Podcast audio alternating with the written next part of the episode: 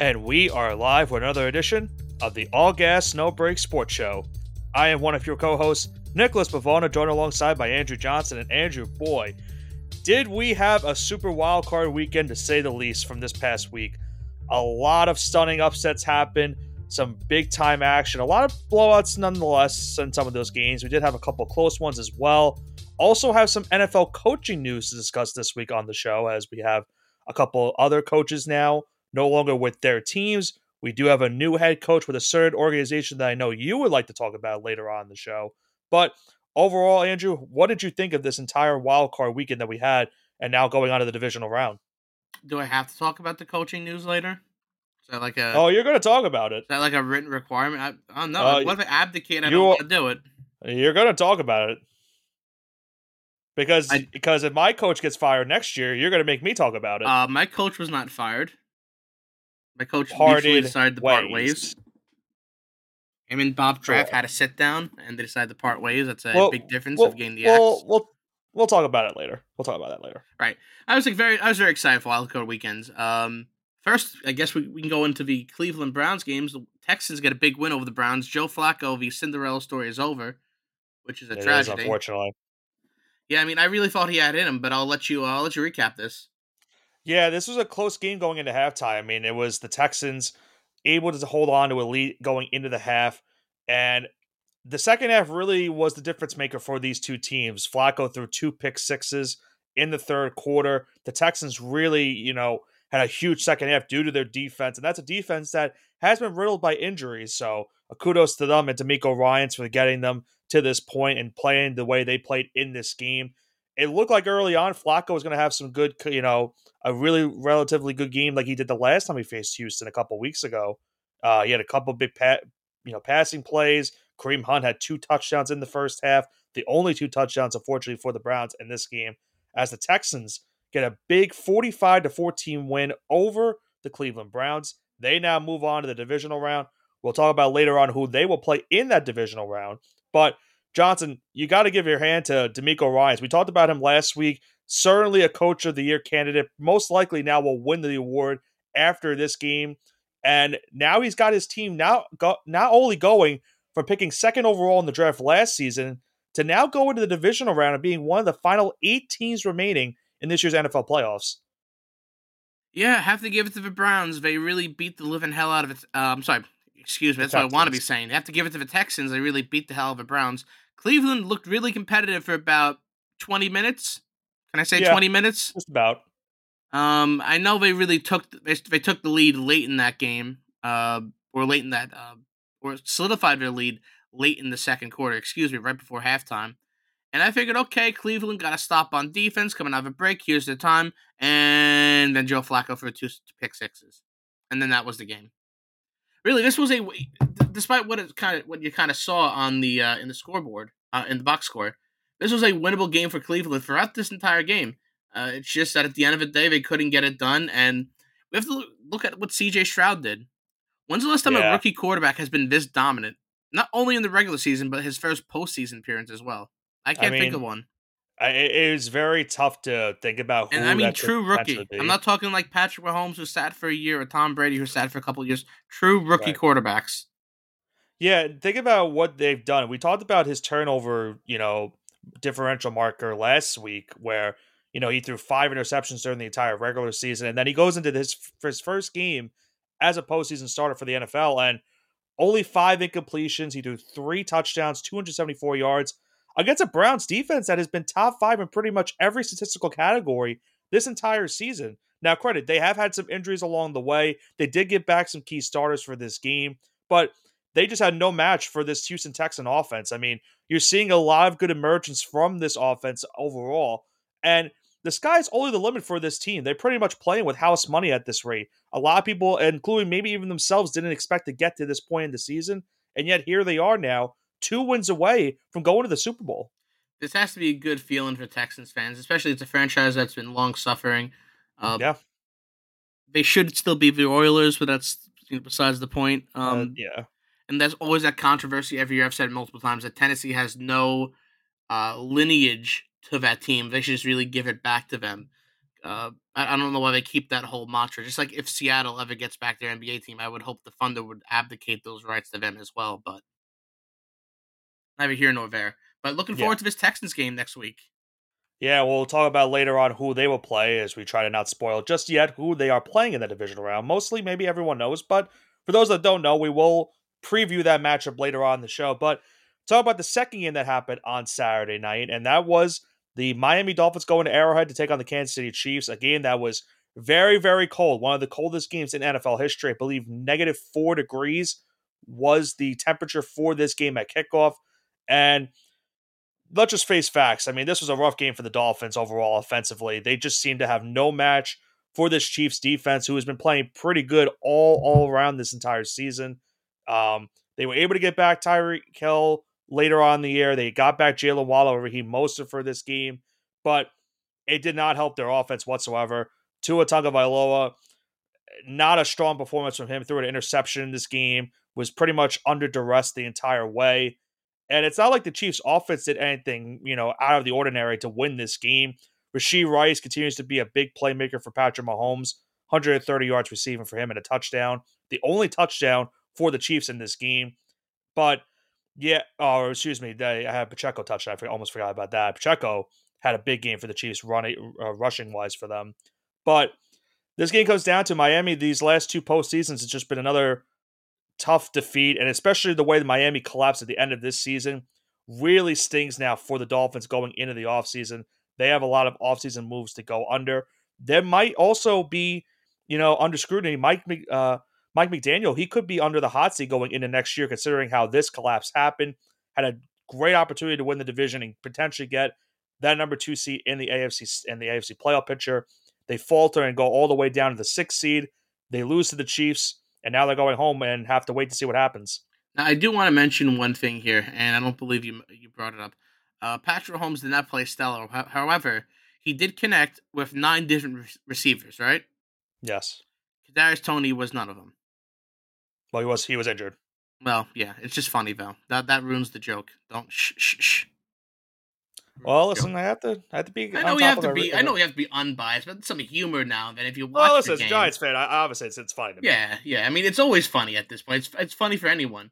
But Patrick Mahomes did not look stellar, and even though Tua had a horrific game where he kind of had a game-stealing interception as well, um, Patrick Mahomes hasn't looked good. He continues not to look good. I know Rashee Rice, like you said, had a great game, 130 yards, uh, touchdown. That's great, but it's, what happened to Mahomes this offseason? It's going to be studied because uh, it feels like every single time this guy takes the field, I'm not impressed by him.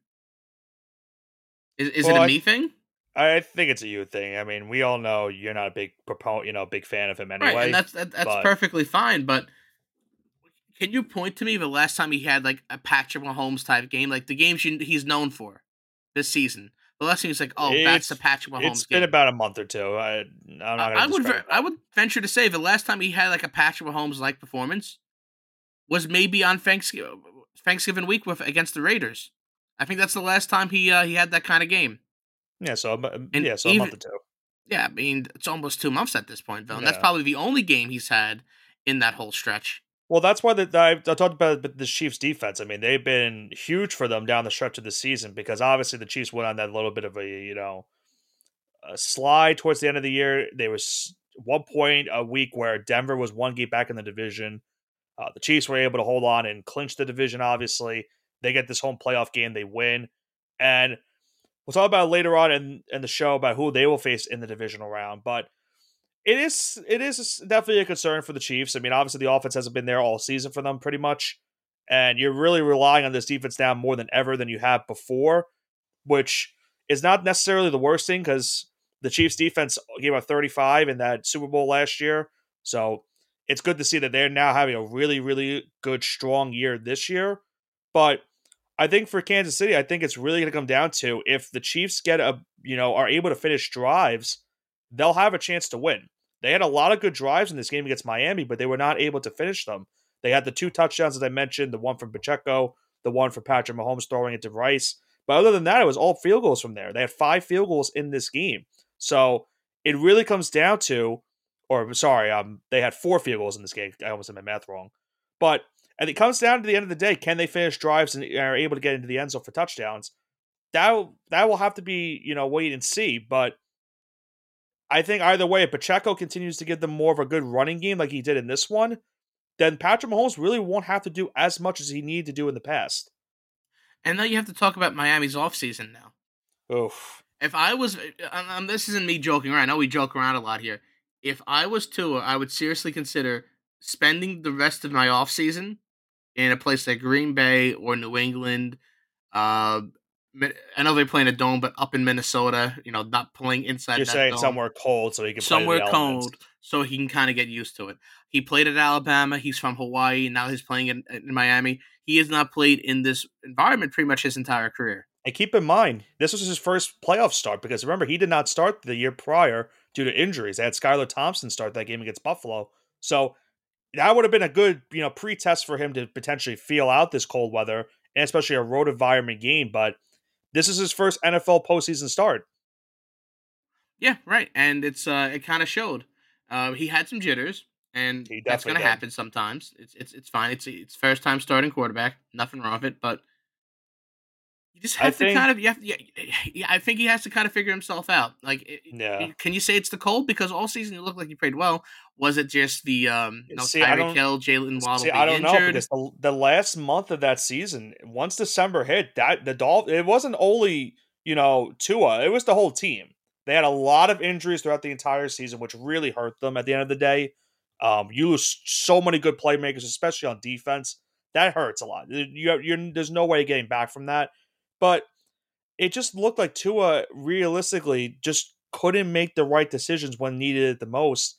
In these last couple weeks, you saw what happened against Buffalo. Had some really bad interceptions thrown, and that cost them that game against the Bills. And then this one, it was pretty much just dump offs and you know checkdowns, and he wasn't throwing the ball deep to Tyreek Hill. That one touchdown was the only deep ball he threw in that game, pretty much. So the Dolphins have a lot of questions going into the offseason because do they trust Tua enough to keep this going?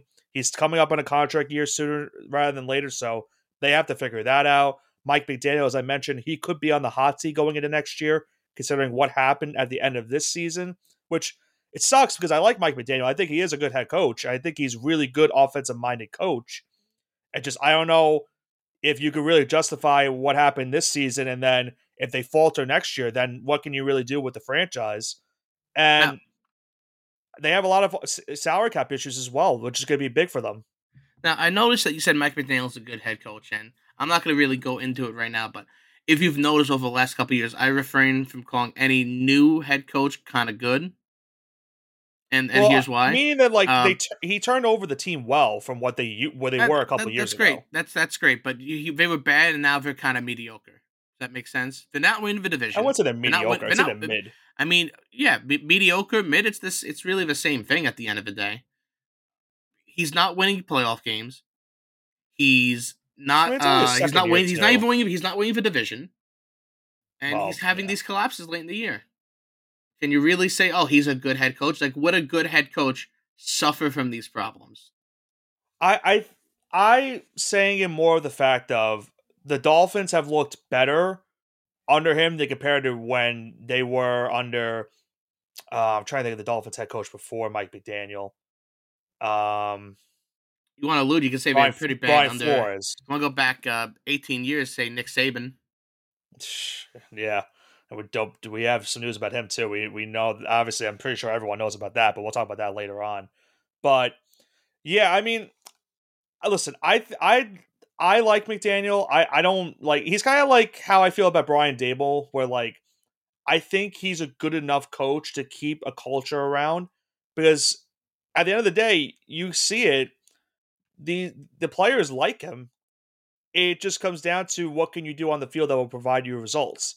And the way the season ended for Miami is not a good indication for him. So that I'll give you that. I think at the end of the day, they have to figure out what are they going to do to try to potentially run this back, or who are they going to lose. Um, I would be I wouldn't be stunned if Mostert's gone after this season, considering the year he just had for them, and now they have De'Von Achane. They really don't, ne- you know, necessarily. I wouldn't say need him, but they have a lot of cap issues going into the offseason. So the question I like to ask, and this is going forward with every coach we discuss, if this coach, if Mike McDaniel was fired tomorrow, would the Raven would would the Ravens look to hire him? Would the 49ers look to hire him? Would any of these other kind of would the Steelers look to hire him? And if the answer to that is no, yeah, no, they would. then I, I don't think I don't think he's a good head coach. Well, I mean, if you're looking if you're looking to fix your offense, then yeah, they and the, a team would be stupid enough not to hire him. Yeah, I'm talking. About would a contender hire him though? Yeah, because Sure. if you lose, because if a contender loses their offensive coordinator, look at that. You have an offensive coordinator job open up. Think about the teams that we think about. Some of the teams right now. You got the Lions right now. Ben Johnson, their offensive coordinator, he's getting head coaching opportunities potentially. The Bengals are potentially maybe lose Brian Callahan. yeah, but would you? their Yeah, yeah. I'm not saying he. I'm not saying McDaniel becoming an OC. I'm talking about McDaniel as the head coach of those organizations. Well, I mean, they're not. I mean, those teams are not going to Yeah, fire their head what- coaches right now. But what I'm saying is, any of these contenders, if God forbid something happened to the head coach, would McDaniel be on that short list? I I, I gotta say no. I don't think he would I be mean, on that I short mean, list. I would. That's why I would say the Steelers would be offering him. the Steelers are a weird situation. I'm not really so. No one's really sure what's going on there. I'm gonna kind of avoid that for now. Yeah, but I, I, I don't. I, I don't really think it's a fair argument, Dax, if a contending team would do that. I mean, what unforeseen future thing would happen to them? I, I don't know, but I feel like retiring? that's, about it. yeah, but that's a great uh like would the Patriots hire if Mike McDaniel was available, would the Patriots hire him? I mean, yeah, I know if I held had the whole thing with um, if you're asking me a contending team, yeah, uh, any contending team, any team in I don't know, like I- feel like they him, wouldn't they would not hire him. That's that's what I'm They, trying to they get- would. Hi- they would hire him. like I would say they would hire Mike Vrabel. That's a whole other situation, but Mike McDaniel, I I, I just don't see him as the guy yet. I don't know. I, I, digress. I, I think so. I think he would get another head coaching job if he were to get fired. But I, again, that's not that's not here or talk till next season because uh, again, it all depends what happens with Miami next year. Right. That that's really what it comes out at the end of the day. So who knows? But there could be a head coach maybe on the hot seat after what happened this Sunday. And oh Johnson, this started off a pretty good weekend for me this past weekend. Let's talk about those Dallas Cowboys. Home game against the Green Bay Packers, and here was the talk going into the week. Packers pretty much play with house money. They had, you know, they they didn't expect to get here. They were very glad, grateful to be here. The seven seed. The Cowboys had not lost a playoff game in a. Oh, I shouldn't say that. Let me let me rephrase it. They haven't lost a home game all season. They were eight and zero at home this year. The two seed. Everyone is picking them to go to the NFC Championship game to potentially play San Francisco. And they had potentially one of the worst first halves I've seen in a while. Dak Prescott throwing pick sixes. Their defense is getting torched by Romeo Doubs. They had no answer on both sides of the ball for this game. Aaron Jones is getting some big time runs. Jordan Love pretty much looking like Aaron Rodgers 2.0. And the, and the Cowboy fans know how Aaron Rodgers was against them. This happened. Unbelievable. Throws for three touchdowns, 272 yards. I mentioned the two interceptions for Dak, which both led to pick sixes, or at least one of them, if I remember correctly. And the Packers are the first seven seed in this new inception of the NFL playoffs to move on and advance after they beat the Cowboys 48 to 32. Green Bay automatically, Johnson, will move on to San Francisco, considering they are the lowest seed remaining in the NFC. They will play the 49ers in the divisional round. And for the Cowboys, another pitiful playoff loss. Somewhere there's someone saying in the NFL office, uh, saying, "See, I told you the seven seed was a good idea." They are very happy about this result, that's for sure. Yeah, because now like the fans were saying, "Oh, the seven seed is pointless." Now it's like, well, actually, because here's the thing: at the end of the day, football is the most unpredictable sport on the planet, Any given Sunday. and I'm gonna say so more so than soccer or European football, or we we call this American football, because there's only 11 guys on a soccer field at one point. Uh, uh, there's 11 guys that swap off offense and defense for football. It's a higher injury risk, and uh, it's not like baseball or hockey or basketball where you play a seven game series to determine the best possible team.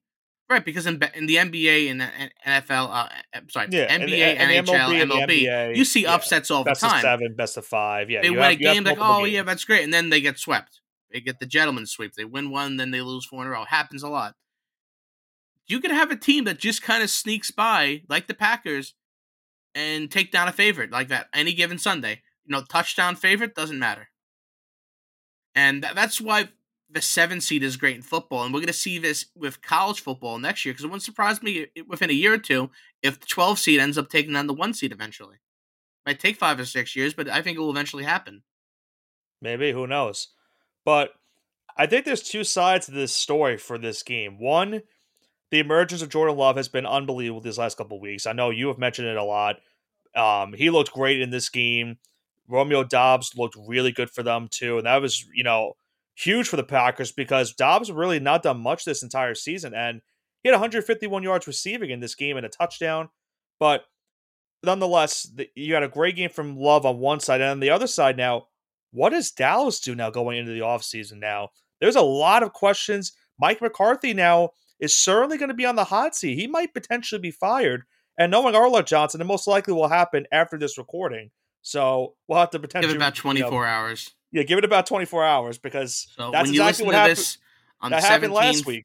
or tonight on the 16th or on the 18th, it would probably happen by then. So Remember that happened everyone. last week for us, so we it happens all the time. Within 24 hours, there's other breaking news. So that you have that you know con- controversy going on with McCarthy. Who knows what the future is for Dak Prescott as well? After this game, another playoff loss. Now that puts him at two and five in his career as a playoff starter for the Cowboys. And I don't know. Uh, this was a really bad performance. The score might indicate that it was kind of close, but it was Packers from the opening kickoff. They dominated this game. Well, because here's the thing Dallas had a legit chance towards the end there. Eh, Dallas had the ball back. Listen. I know. Listen, I know they would have to get two touchdowns and two two point conversions, but theoretically speaking, they were not. They were not done yet. Now that being said, Dallas did do a lot of box score window dressing towards the end there. Jake Ferguson getting a hat trick at the end of the game there, catching back to back touch uh, touchdowns in garbage time, uh, under six minutes on the clock there. So Dak looks like, oh yeah, Dak did his best for you know 400 yards, three touchdowns. Yeah, he threw two picks, but you know maybe it wasn't his day. Like no, Dak really cost him this game. Without those two touchdowns, Dak, Yeah. this is probably his worst playoff performance of his career. Dak and the defense were not good in this game. The defense for the Cowboys has been something that they have been I will say, about all Dak season. set the defense up for failure. When you have the short Yeah, field like that, it's a little bit, it's a little bit I- tougher. Yeah, but I get that. But there was a you have to admit there was so many wide open passes the Packers had in this game. Musgrave scored a touchdown with a guy that was maybe 30 yards away from him, and there was just no one around him when he scored. Doubs was open pretty much every single time he caught the ball. They had no answer on defense either. This was a really bad performance on both sides of the ball for the Cowboys. I mean, at the end of the day, congrats to Green Bay, Jordan Love, looking like uh, the Packers may have found a third generational quarterback. Uh, looks to be, yeah. and congratulations on the, the one Super Bowl you'll win with him in about ten years, and then he'll go to the He'll be a Jets New York again. Jet. Yep. So Jordan Love to the New York Jets in about the 2036 offseason. Heard it here That's- first. That sounds about right. That sounds about right. Um, yeah, I think it's a very. We talked about the Dolphins. What they had, they have to go into the offseason. What they potentially will have to do. Dallas is pretty much going to be in the same boat. I don't know if McCarthy's going to be the head coach going to the next season either. I'm just saying, there's an old ball coach that's currently a uh, a free agent right now, and I will uh, say that um, might be in Dallas soon. this was the greatest coaching job Mike McCarthy ever did for Green Bay. So they're probably pretty That's true. about this. And this is the best coaching job we've seen from Dan Quinn do in a while because I am under the theory, Johnson, this is probably going to be his last game as a Cowboys defensive coordinator. I'm of the notion that he's most likely going to be in Seattle soon to return this time as the new head coach. And we'll talk about that later on in the show. That would be a crazy, uh, crazy occurrence, and I guess we'll have to wait and see. But speaking of things about crazy, how about the first home playoff game for the Detroit Lions? I believe since what 1993 was the last time they hosted a playoff game. Yep. and a a game that had a lot of storylines going into it. They were hosting the Los Angeles Rams, as you all know, a game between Matthew Stafford and Jared Goff, that infamous trade from just a few years ago. The Rams were able to win a Super Bowl with Matthew Stafford. Now the Detroit Lions are trying to do that with Jared Goff. And this is a pretty good game. Probably the best game we had all weekend. The closest game we had all weekend, that's for sure. And it was pretty much back and forth throughout the entire way. The the Rams had a chance at the end of the game to potentially win this one. They just were not able to convert. The Lions defense held on strong towards the end. They were able to get a big conversion late to hold on and win this one 24 to 23. Detroit wins their first playoff game since 1991 in this one over the Rams. And they had some good performance in this one. Jared Goff, 22 or 27 for 277 and a touchdown. David Montgomery added a touchdown as well as Jahmyr Gibbs. Amon-Ra St. Brown continues his monster season, 110 yards receiving on seven catches. Josh Reynolds, the former Ram, had 80 yards receiving as well. But let's not discredit what the Rams did in this game either, Johnson. Matthew Stafford threw for 367 and two touchdowns. In his return to Detroit, he did everything he could, and most of those yards going to Puka Nacua, who had one of the best rookie seasons we've had ever from a wide receiver. 181 yards and a touchdown in his rookie playoff debut. Unfortunately, though, for the Rams, it just was not enough as Detroit moves on. We are seeing the emergence of the next generation, though. CJ Stroud, uh, Jordan Love, phenomenal playoff games. Only both threw for ball 16 times, but almost 300 yards for both of them. Multiple touchdowns. You're seeing Puka Nacua, like you mentioned. So these next, this next generation of stars is starting to break out, and I do want to give a special shout out to season ticket holder Benjamin Cap, who has yes. was there in person. He went viral. 89 years old. He's been a season ticket holder for 66 years. So you're talking about this guy's been been here since the 1950s. I believe 1959 was his first year. Don't quote me on that. Uh, that must be something really special for him. And when you saw him during the game, if you didn't know he was a season ticket holder for 66 years, you would have assumed he was about 70 years old. For so, for so for someone who's only 90 years old, he's looking really good for his age. Yeah, he too. does look pretty good. Um, I think the other good thing for this this Lions team is now obviously in post game they want to play the Cowboys. They still want revenge from that controversial game a couple weeks ago, but riddled off with the Cowboys loss, the Lions now will host another playoff game in the divisional round, and we'll talk about who they will host in that divisional round later on in the show. But there's a lot of good things going on for Detroit. This is a realistic chance that they could potentially go to their first ever Super Bowl. They're now two wins away from doing that. Two wins away from immortality. Is it probably going to happen? Cover your ears, Benjamin. Probably not. But would it be a good story? Absolutely. It would be a fun story, that's for sure. Um, let's go now into the Monday night slate that we had this week. Now, obviously, this next game was supposed to take place on Sunday, but because of the inclement weather in Buffalo because and Orchard the NFL week, rigging the game for Buffalo. Continue. Oh, here we go. I'm just going to continue what I was going to go on with. Um, because of that happening, the game was moved to Monday at 4:30, originally scheduled for Sunday at one o'clock. And I didn't hate it nonetheless because you had two games each day, which is uh, I was perfectly fine with. But you had the Pittsburgh Steelers going into Orchard Park to take on the Buffalo Bills. Early on this game, it was very, very sloppy for the Steelers. A couple of fumbles. You saw an interception from Mason Rudolph. Buffalo took advantage. Josh Allen had a 52 yard rushing touchdown off of some missed tackling from the Steelers. We saw Dalton Kincaid and um, Dawson Knox had added touchdowns as well. But give the Steelers their credit. They made this a game towards the end. They were able to make it a one possession game late in the fourth quarter.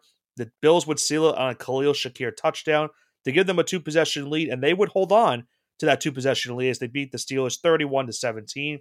So Buffalo gets the win. They now advance to the divisional round, and they have a very interesting matchup now coming up in the divisional round against a certain AFC team that they have met before in the playoffs. But I know, Johnson, you're not happy about it either way. I already know what you're most likely going to say about this game. You've already made your remarks about it, but I'll let you go on. Yeah, I mean, I feel like if I, I realized it was the inclement weather, yada yada, all that nonsense. Why don't you have a dome?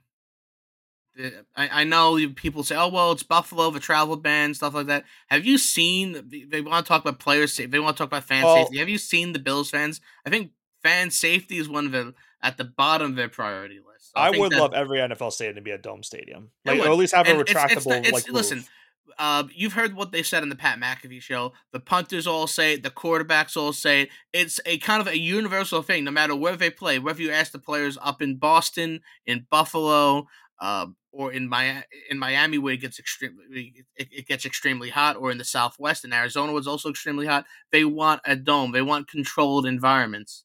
But you saw it here with MetLife too. Why don't we have a dome at MetLife? And you know what the reason they gave it for? They said, well, it gives a competitive advantage. Who's the advantage for? Certainly not because the, the players flat out say we do not want to play in a eh, we want to play in a dome. We do not want to play in the snow. We don't want to play. We want everything to be seventy degrees and sunny. Direct quote. So the owners and their money, man. That's that's pretty much what all it comes that's down the whole to. thing. Half the time, it isn't even their money because the state of New York is paying for a big chunk of his stadium. So to not have this be a dome at this point is just kind of a little ridiculous, but it's not neither here nor there. Uh, the Steelers beat themselves, and there's another team from Pennsylvania that also beat themselves, but we'll go into that a little bit. I'm glad you brought that up because I'm going to go into that right now. Oh man, what happened to the Eagles, Johnson? I Remember? think this is the biggest collapse, or probably a bigger collapse than the 11 and 0 Steelers. And I've been saying I, this for the longest time that this I team was giving me 11 and 0 Steelers vibes. I would tend to agree with you that I think this is worse than the Steelers one. Here's why I say this is worse. So remember, the Eagles were 10 and 1. They just beat the Bills in overtime. And then they went on a tough schedule the next two weeks. They lost to the Niners badly. They lost to the Cowboys badly. All right, you go to Monday Night Football. You're playing Drew Lock against Seattle. Things will go right for you. That didn't go well. They lost that game in a late touchdown. Then they beat the Giants on Christmas. That was a closer game than a lot of people expected. But the Giants were one throw away from potentially tying it. Okay, so the Eagles get by. They're back on track. Now they have a clear cut path to winning the division once again. Then they lose to the Cardinals at home on a late touchdown. And then they go to MetLife and get beat down by the Giants. And in that game, Jalen Hurts and A.J. Brown both get hurt.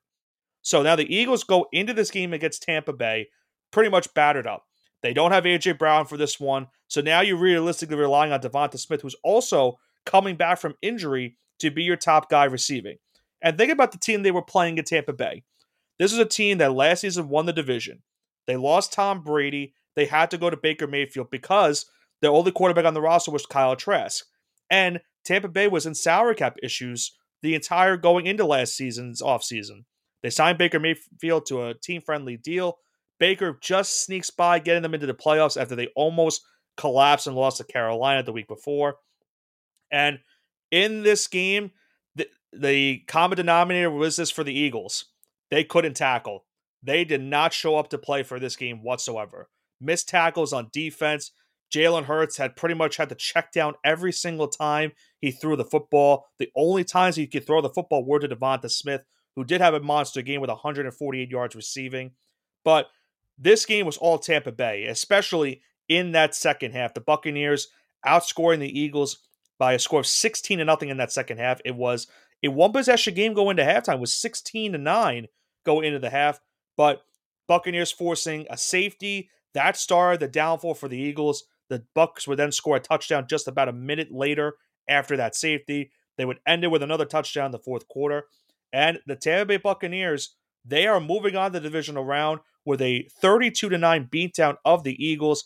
So the Eagles collapse ends the way uh, any Giant fans will love it to see it.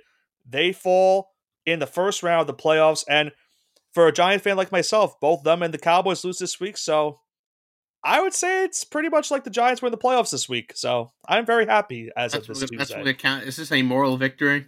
This is the when your team is pretty much down the dumps and you had a rough season and you see two of your arch rivals lose, and especially in the way that they lost, yeah, this is pretty much a moral victory.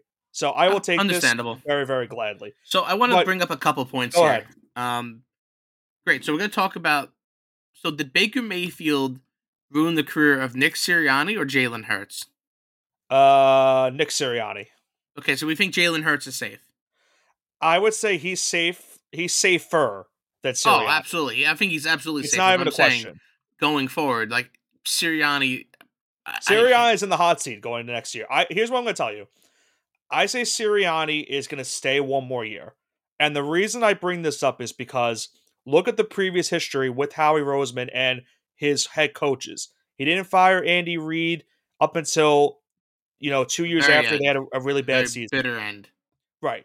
Then he didn't fire Chip Kelly. And Chip Kelly, we all know how that tenure went with the Eagles. He didn't fire Doug Pederson until that very 2020 season where they were like 3 11 and whatever it was, 3 14 and 1. They were horrible that year.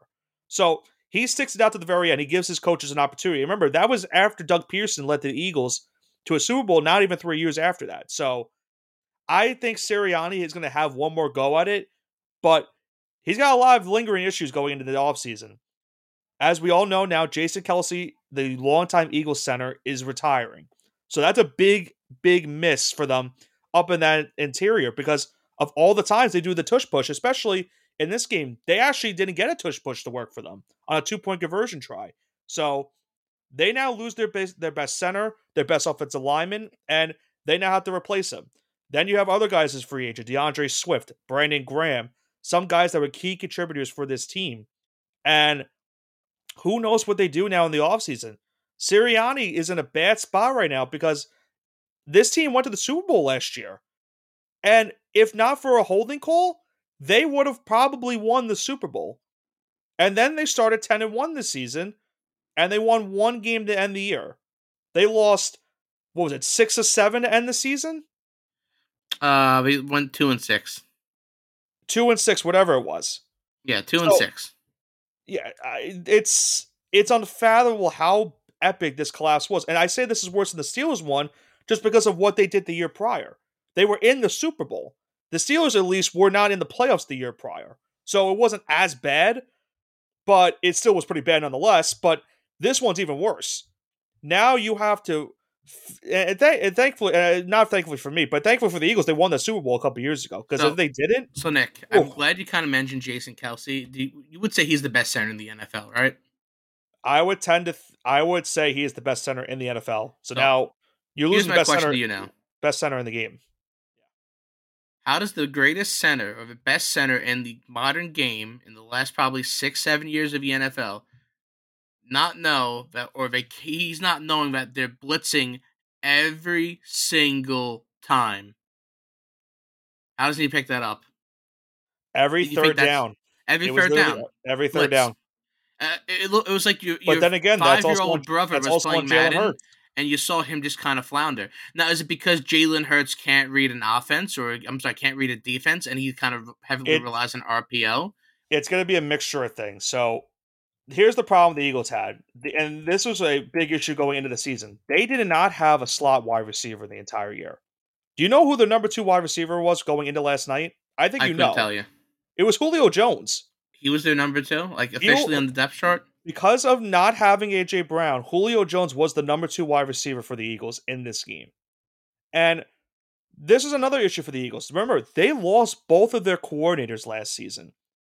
They lost Jonathan Gannon and they lost Shane Steichen. And Steichen, you could tell, was a big godsend for that team because they did so many good things offensively this season. And look what he did with the Colts. He got them into a position where they almost made the playoffs. The Eagles hired Brian Johnson, who was on the team as the, the team's quarterback coach, to be their new offensive coordinator. And that's why people on the Eagles are not happy with the season because a lot of the play calling, not only in this game, but for the entire season, was pretty pitiful. They had a lot of plays where you saw last night third down, you have an opportunity to try to get the first down, continue to drive. Buccaneers are blitzing. They throw a check down to the running back and they're stopped short of the first down. That was pretty much the entire year for Philadelphia. And then you had the other side of the ball where the defensive coordinator. They had an issue at DC. What do they do? They make Matt Patricia call the plays for the rest of the season at, de- at defense. And their defense was not good the rest of the season. So the Eagles have a lot of issues right now going into the offseason. It's a coach, potentially quarterback, your coordinators, and your roster as a Giants fan, I'm happy that they're having these issues because I thought this was going to be a reign of terror for the Eagles after what they did last season. But thankfully, it looks to be. I'm hoping that it's the case. That hopefully this continues for the Eagles, but who knows? So I think that being said, uh, that kind of recaps our wildcard weekend portion of it. But we do have some coaching news that we have to go into. Yeah, as I met, as we mentioned earlier, uh, we wrapped up the show last week. Remember, we talked about a couple of coaching uh, news last week. We had the obvious, you know, couple coaches getting fired, now having new people hired. You know, Arthur Smith, Ron Rivera, Mike Vrabel, they were gone. And I said to you on that show, most likely after tomorrow, there most likely would be more news going on. And we possibly had the the wildest day last week. What was it? Last Tuesday or last Wednesday? Last Tuesday.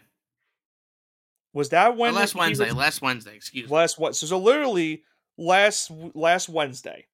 Six days. So ago. keep it keep in mind. So on Tuesday, I think it was Tuesday night, or maybe it was early Wednesday. Pete Carroll and the Seahawks parted ways. Um, so we knew this was a, kind of a shocker to me because it didn't seem like you know Pete Carroll was going to be let go, maybe have another year or two. He's obviously 72 years of age. It's going to happen eventually that they're going to have to part ways. Just didn't seem like they were going to do it this early on. And he now is no longer the head coach of the team. He's going to stay on with the team as an advisor now and executive vice president. But now the Seahawks are going into this offseason looking for a head coach. And as I mentioned earlier, I think the prime candidate most likely can be Dan Quinn from the Cowboys, a former Seahawks coordinator that knows the Pete Carroll system. So I'm curious what that happens. But what was your initial thoughts about this? Well, Pete Carroll's obviously a legend. He's one of the only head coaches, I believe, and correct me on this, to win both a Super Bowl and a uh, a national championship. And a national championship. So he did his the first Super um, Bowl in Seahawks history, the only Super Bowl in their history. Yeah, so he's clearly a legendary head coach. And did time pass him by? Maybe, maybe. But uh, I, I'm, I hope he got to go out, out on his own terms. That's the only thing I really have to say. I hope I, I hope he got. It wasn't. I can tell you right now, it definitely wasn't because he wants. He still wants to coach. He still wants to coach. That's he still wants to coach. There was uh yeah, it it it it seemed like a weird breakup because you could see it in his press conference. He was very sad that he um is no longer the head coach of the team. So I don't know if he's gonna be he, he maybe he gets hired so as a head coach. So pretty much Bayheimed him. Yeah, pretty much. It seems like it. that. But and, you know that would be a normal headline when that happens. But after what happened after that, then Pete Carroll kind of, kind of got lost in the fold of what was going on. Got lost in the um, sauce over here. Exactly. Nick Saban. Now I know this is an NFL show, but keep in mind Nick Saban was a former NFL head coach. The probably the best college football coach we've had ever. Seven national championships, six at Alabama, one with LSU. Storied career. A lot of people didn't expect him to retire just yet after almost winning in the national after losing in that semifinal game to Michigan. They thought maybe a couple more years and he's done. But Nick Saban shocked the world that he is now no longer the head coach for the Alabama Crimson Tide, retiring. And coincidentally, he's also 72 years of age. So seems to be that um, common number right now, I guess, in the world of football. But yeah, he's no longer the head coach at Alabama. So we're going to have a very interesting college football season coming up, Johnson, now we said it going into our final show of the year a couple weeks ago, but now with no Nick Saban at Bama, what the world of college football as we know it is certainly changing. Kalen DeBoer is gonna be a new guy, and this is a guy that he definitely got to go out on his uh, on his own terms. He's still gonna be overlooking though. He's gonna be the puppet master. Yep. And there were tributes of him, uh, pictures, memories flooded that statue outside in Bryant Denny Stadium, and uh, Diet Cokes and I'm sorry, regular Cokes and oatmeal cream pies littered yep. the stadium. Uh, his favorite snacks. So it was a certainly a, a, melancholy moment. If you're an Auburn fan, you're rejoicing. If you're an SEC fan, you're probably rejoicing. But you're definitely rejoicing. Sad, you've kind of you relieved that his reign of terror is kind of finally over. But you got to kind uh, of think about it. What's going to happen now? I don't know. You got a whole new. I he even said it in his you know his interview the day after he retired. The the whole new world of college football it was getting too much for him. You have to commit to these new recruits, and obviously at 72 years of age, that's tough to do. That's one. Then you got the NIL coming in, the transfer portal. You now have a new 12 team format coming in. There's a lot to talk about, and this conference realignment as well. So you have all that going for you. That gives you a, that's going to put a lot of stress on you. And he even said that this past season was probably the most stressful season he's had as a head coach. So probably best for him to go out on his best terms. And he he he gave Alabama a fighting chance at the end of the day to potentially win one more national championship. But yeah, the world of college football is very, very different to what we saw maybe a decade ago. At this age, you can't really say freshman. Oh yeah, I'll be here the entire time. right. You talk about if if a redshirt, he's he's there for five years. You're 77 years old. You can't make that commitment anymore. Right. So I'm, I'm glad he stepped down when he did because at the end of the day, you can't like tell these kids, oh yeah, I'll be here in four years, knowing in the back of your mind, it's like, well, I'll be on a beach somewhere in uh in Cancun, like the rest of the guys who've flunked out of the NFL playoffs. Um, Right. You can't do it at this point. It's also a full year job, full year uh job, not like the NFL where you have an off season, you kind of recoup. Twenty four seven recruiting kids. Uh, Go on a visits and stuff like yeah, that. it's, it's, to- it's always on the road. It's not like the NFL. It's Right. uh, it's a lot more taxing on your body. College is a whole different ballgame. And funny enough, that was the biggest news of that Tuesday. Uh, I believe that was that that that Wednesday, and I think Thursday was when this other news broke down. I could be wrong on my dates. I'm not 100 percent sure of the exact timeline of this, but this was a move that we kind of, at least uh, for me, I expected. I'll let you talk about this. I'll let, I'll give you the floor for this when I break this down. But Bill Belichick, after 24 seasons with the New England Patriots, is no longer the head coach he and Robert Kraft agreeing to part ways and give the team a new future at head coach. We'll talk about who the new head coach is for the Patriots in just a little bit. But it's another changing of the guards for not now. First, we talked about Saban with college football. Now with Belichick in the NFL, a team, you know, one of the greatest dynasties in all of, in all of football. He won what was it, six or seven Super Bowls? Right? Was it six Super Six Bowls Super with the Patriots? and then two of the Giants. two with the Giants. So I, I, I listen. I like Belichick. I've never been a hater of him. Um, he's still a great coach. He's going to be a hot. He's already a hot commodity so far in this upcoming, you know, coaching carousel. The Falcons are interviewing interviewing him for their head coaching job. I would expect to see the Cowboys potentially interview him if they fire Mike McCarthy. But yeah, what a the year 2024 is certainly bringing a lot of changes to our world that we've known for how many years for pretty much our entire livelihood as an adult. Saban no longer is coaching. Belichick is no longer a Patriot. And now we have these new things going into 2024. It's a lot of change, and we'll have to see it's for the best. But as the Patriot fan, Johnson, I'll leave the floor to you. What was your thoughts about Bill Belichick's, uh, you know, parting ways with the Patriots, and overall, what um, what are your, you know, what do you expect to see now for the future for the rest of this uh, this tenure with their new head coach? Well, we all saw coming eventually, especially after Tom left. We figured, okay, there's probably five years after that. that we, that's what we are thinking. Maybe 2025, maybe 2026, he would step down. And from what it sounds like, the plan was, and spoiler alert, Jerod Mayo, Jerod Mayo, longtime Patriots assistant and former Pro Bowler, all, all Pro under Belichick, is that new head coach.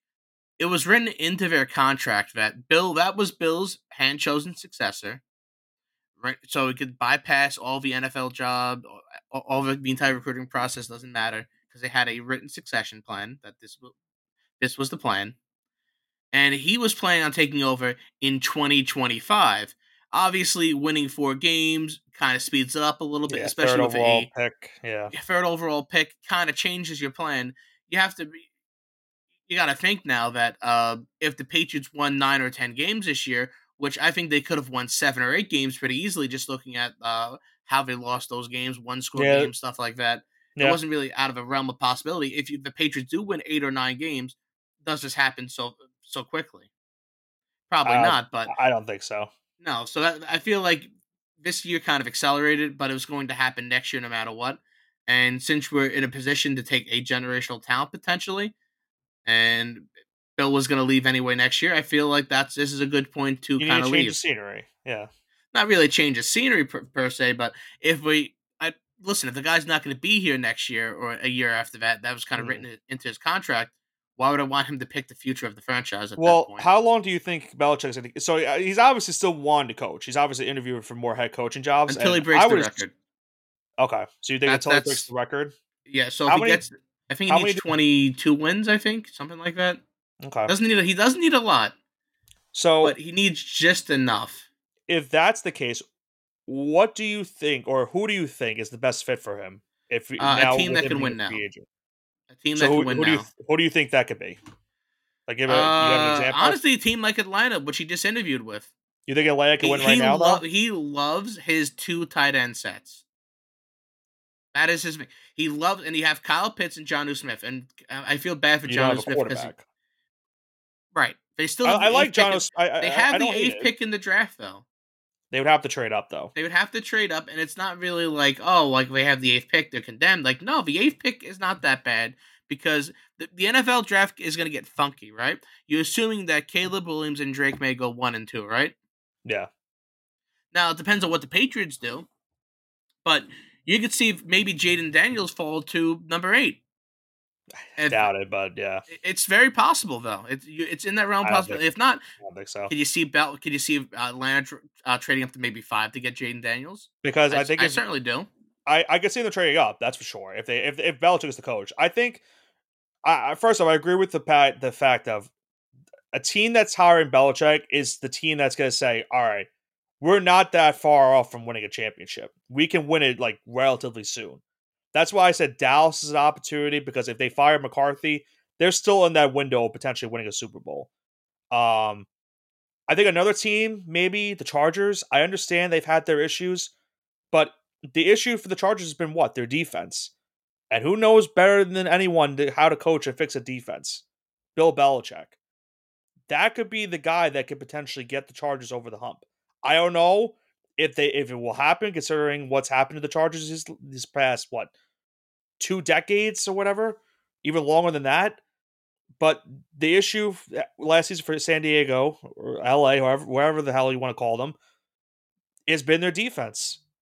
I think if you fix their defense and you get a guy like Belichick, maybe you fix it. I don't know if it will happen right away, but it ha- it has to be absolutely what you said a team that is in position to win right now or can at least win in a year or two because Belichick isn't going to be coaching for that much longer. I'll give him probably four years max. I think that's his timeline. I was going to say Um, four or five years max. Yeah. He is in his early 70s. He's not exactly 71. 72 like He's everyone else, but he's there. turning 72 this April. Yeah. So he probably has, I want to say, four, maybe five years max. Right. Uh, he wants Don Shula's all-time win record. That's the uh, that's the real goal right there. And if he could probably just average seven or eight wins a, a year, he'll get it sooner rather than later. Yeah, I think we'll have to see. Uh, there's a lot of interesting teams. We we know the all the teams that are, are currently hiring now. Seattle is now added to the mix. The Titans, the Raiders, Chargers, Panthers, uh, Commanders, Falcons. I'm trying to think if I'm missing a team. I think I covered all the. Um, I think I covered all the teams that are currently. It's 26, by the way. That's the magic number. he needs 26 to break the record. Needs 26. I mean, I mean, you're not gonna you're not gonna be guaranteed to win 13 games the next two seasons. No. He has to. He would Fun literally have to go with the way, situation, In the which top again I think is Dallas. But besides, in point. the top uh i'll call it 15 right because top 14 is cherry picking uh in the top 15 win loss leaders in that there's only one other coach that's never tied one is bill belichick and there's a second one right now the Patriots haven't tied. well bill belichick has never had a no when even when he was a cleveland brown he never tied Real wow. And there's Never. a current head coach. yep no, he's not a current head coach Oh, There is so there is a current head coach in that kind of range, but oh, I mean, it would have to be someone like Tomlin or Harbaugh. Uh, I don't know was, if they- the last know time he was tied or not. coaching was about ten years ago, Oh, or probably uh, maybe fifteen years ago. Fifteen years ago. um, Actually, no, ten years ago. I'm I'm lying. I'm excuse me, I'm lying. Bill, I was gonna say Bill Cowher. I thought that's where he was. He was in your division coaching ten years ago. Um. Oh. Wade Phillips. No, no. His son is a head coach right now. Oh, Mike. Um. Uh, the former Denver coach, right? Uh, yep, and Redskin head coach Um, Mike Shanahan. Mike Shanahan. Yep. Yep. Yep. Yep. Yep. Only I- him in the top of it, but fifteen. So the, all these other guys, whether it is Don Shula or it's Mar- Marty Schottenheimer, Andy Marty Reid, Curly. Lambeau, all these guys have tied at least one time. Just uh, Bill Belichick and Mike Shanahan. So that's your trivia in the top fifteen most I never knew coaches. I thought Belichick tied one game. Never, never once. Wow. So as a Brown and a and a Patriot, huh? And I guess for that thirty minutes as a Jets head coach, but nonetheless. Nevertheless. Yeah, so uh we'll see how Jerod Mayo does. I'm very curious what the Patriots do now. It's gonna be a certainly a different change of direction now with the new head coach, and we'll have to see if Mayo can succeed Bill Belichick after 24 years of dominance as the New England Patriots head coach. I'm looking forward to it. And I think with that, uh, all that being said, we are making our way to the favorite time, or my favorite time of the show, which is the mushing hour. Uh, for those who are just listening for the first time, the mushing hour is when we take the hottest games and give you a 50 50 shot. We're not just picking, oh, who's going to win the game money line because that's boring. We'll give you spread or points total. And if it's close enough, like let's say it's a one point favorite or one and a half point favorite, then maybe we'll swing swing money line. But you're getting, uh, at worst, probably minus 110 or minus 120 odds here. Uh, Nick is 76 and 69. I am 79 nice. and 66. Uh, both over in the year. I'm up 13 units. Up, he is up seven units. So if you've tailed all of us, uh, either of us for the entire year, you've made a lot of money so far. So congrats if you've done that. With that being I said, I want to point out one thing before you continue, Johnson. Uh, we were tied going into the Monday Night Football game, and I picked the Eagles. Oops. Oops. Did I mush them? I don't know. That's Maybe. unfortunate. It happens That's sometimes, though. Yeah, yeah, it does. But let's let's go into the divisional round. Alrighty, then. So in the divisional round, we have the Houston Texans on the road going into M&T Bank Stadium to take on the Baltimore Ravens. Baltimore at home is a seven and a half point favorite, and 43 and a half is the slated over under. With that being said, give me the Texans to cover plus seven and a half, but not to win this game. Okay. I do I do like that pick too. I think Houston could keep this close. Now remember, seven half's a little disrespectful. That is that it's definitely considering what the Texans did last week to the Browns, a team that has had the Ravens numbered pretty much for most of the season. Now, let's remember what happened in week one. These two teams did play in the first week of the season, and there was a lot of different things about that. 25 9, Ravens won that game. Obviously, it was CJ Stroud's first NFL career start. Got to get over the jitters in that game. Now you're going into the divisional round. You're facing a Baltimore team that, let's face facts, a lot of people believe is going to the Super Bowl and most likely can win that Super Bowl championship. I don't. I want to take the Texans plus seven and a half too, because I don't want to fully. I, I really don't want to fully mush them because I think they can keep this close. I'm gonna go with the over for this game. I like what the Texans did offensively last week against the, the Browns, a team that's been pretty good solidly on defense. I think they keep this game close. I think the Ravens are going to have to score a good amount of points as well. And I think your pick of Texas plus seven and a half is pretty good. I I expect Baltimore to win this game by four points. Alrighty then, taking the over. So the next game we have is the Green Bay Packers on the road taking on the San Francisco, San Francisco 49ers going to Santa Clara. Uh, San Francisco at home minus nine and a half points. 15 and a half is the slated over under. Give me Niners minus nine and a half. You know my opinion on this team if you listen to the show even for a minute uh, in the last two or three months. I am a big rider with the 49ers. Not a 49ers fan, but I think they have the best team, especially adding uh, adding the uh, adding Chase Young to that defensive line alongside Nick Bosa is going to be a nightmare for the uh, for the Packers. Great team, just too young to kind of withstand that kind of uh that pressure, especially on the road in an environment like San Francisco in the Bay Area. So give me 49ers minus nine and a half. This is a big game for the Packers, considering how they've lost the last four times these two teams have met in the playoffs. This will be Johnson the tenth time in their team's history that they have met in the playoffs. That is an NFL record, I believe. So, and considering that this playoff, you know, history started in 1995, so it's been it's been kind of crazy. These two teams have met so many times over the past couple years. The last matchup was 2021, a 13 to 10 win for the 49ers on a Mason on a uh, Robbie Gould, I almost said Mason Crosby on a Robbie Gould game-winning field goal.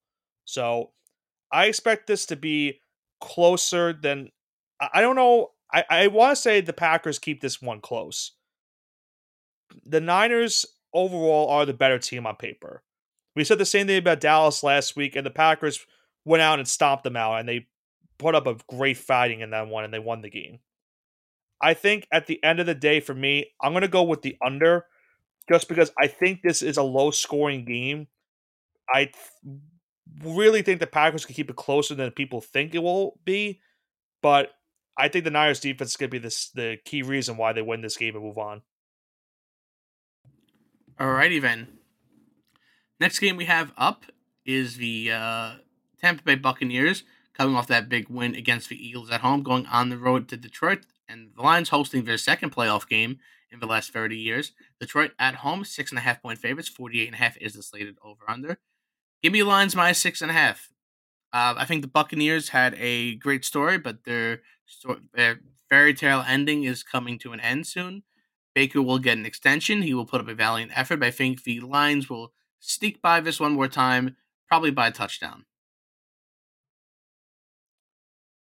Another matchup we have where these two teams met, and funny enough, Johnson, all th- uh, I believe three of the four matchups that we have this week are matches that we had in the regular season this this season. So very fun to see this happen twice in the year. Um, you have Tampa Bay coming off the win against the Eagles. They lost to the Lions earlier in the season, twenty to six. I believe that was in week five of the NFL season. So obviously things have changed since then. Um, I agree with you. I think I liked what I saw from Tampa Bay last week, or uh, Monday, I should say. Put up a really good showing. I just don't see that happening once again. I'm going to go with Lions, and I'm going to go with minus six and a half as well. Righty then. And the final game of our divisional preview, we have the probably the biggest game of the week. We have the Kansas City Swifties, excuse me, Chiefs, uh, going on against the Buffalo Bills. Buffalo uh, at home in Orchard Park in their stadium that was just dug up by fans this week, and hopefully doesn't happen have have to happen again. It's gonna be another uh, cold one. Buffalo is a two and a half point favorite at home. Over under is slated at 46 and a half. Now I know we said we don't really give money lines. This is kind of close enough. Give me Bills money line here. Give me Josh Allen to get revenge on Patrick Mahomes and finally make an AFC championship game. That is my pick. Give me Bills money line. Try to think, Jonathan. When was the last time the Bills went to an AFC championship game? I probably wasn't alive. Neither were you. I would tend to agree with that. Oh, when's the last time they made the Super Bowl? Was it the late nineties? So, we were live. Was it? Was it? No, I don't think. No, I don't think we were. Wasn't it this? The was it 1994? Was that the last year they went to the Super Bowl? Maybe, maybe. Um, yeah, it's been a minute then. I'm trying to think off the top of my head when the last one. 1993. Oh, we got it at the same time. Yes, I was not alive. Yeah, we were not alive for that. Um, I'm trying to think overall when the last time they went to the AFC Championship game. I'll have to think about that as I make this pick. Now, we know the history of these two teams these last couple of seasons. Obviously, you had that thriller a couple years ago with the Chiefs coming back to win the game in overtime after driving down the field in 13 seconds to tie it. I know Buffalo fans. I'm sorry that I had to bring that up, but that's what we have in this game. You have a lot of playoff history between these two teams. And the Bills are trying to get to the, the championship game for the first time in a long time. And obviously, you have to get past a daunted opponent in the Kansas City Chiefs. Now, I forgot. I didn't they play in the 2021 AFC Championship game now I'm thinking about Johnson? This these two teams? Uh, did they? I think that was the AFC Championship game. I'm sorry, I meant the Super Bowl then. They haven't yeah, won so, an AFC championship Yeah, so they haven't been to the Super Bowl since 93 and then they played each other in 2021. That was the year um, before that 13 second uh, mishap. Yes. So the Bills obviously want revenge. I think what's going to be huge for them is if Josh Allen can, you know, can continue to run the ball like he did this pre- previous game, as well as getting James Cook involved, because adding that running game to Buffalo has been certainly big for them these la- these last couple weeks, these last couple months. Uh, if you get Gabe Davis back, that'll be huge as well because we saw what Gabe Davis did to Kansas City a couple years ago in that playoff game. Um, the Chiefs aren't the same team that we've also saw these last couple of playoff matches so we met, have between these two teams. So that's really concerning for the Chiefs going into this game. I'm going to go with Buffalo minus two and a half. I think this is the monk, you know, the the quote essential getting the monkey off your back and getting that playoff win to solidify yourselves. And I think Buffalo finally gets it done. They they beat, you know, the team that they haven't been able to beat these last couple years. They beat them in the regular season. I know it's tough to beat them twice in one season. I think they get it done and they go to Baltimore to play in the AFC Championship game. Okay, that will wrap up our uh, our podcast here for the evening. Anything you have anything you'd like to say, Nick, to uh before we sign off? Uh, yeah, Omega Lol Eagles, and how about them Cowboys? And you heard it here first, folks. I'm not a salty fan whatsoever. Never salty. I'm just I just love my team's downfalls. And I know you do too. I'm a big fan. Which is why you took the Eagles and you're hoping for a Chiefs win now. Yep. Yep. That pretty much explains it. So we'll have to see how it all unfolds this week in the divisional round as we get one step closer to the Super Bowl. We're down to eight teams. We started with 16, down to eight, and we're, next week we'll have four. We'll have to see how it all unfolds. But that's going to do it for this week's edition of the All Gas No Break Sports Show. A wild super wild card weekend we just had this past week. We now move on to the divisional round. As I mentioned, we're down to eight teams. Only four can win and move on to the conference championship games, and then we get one step closer to seeing who will be the two teams playing in this year's Super Bowl. It should be a fun one. This has been Nicholas Pavona, joined alongside by Andrew Johnson with the All Gas No Break Sports Show. Have a great rest of your weekend.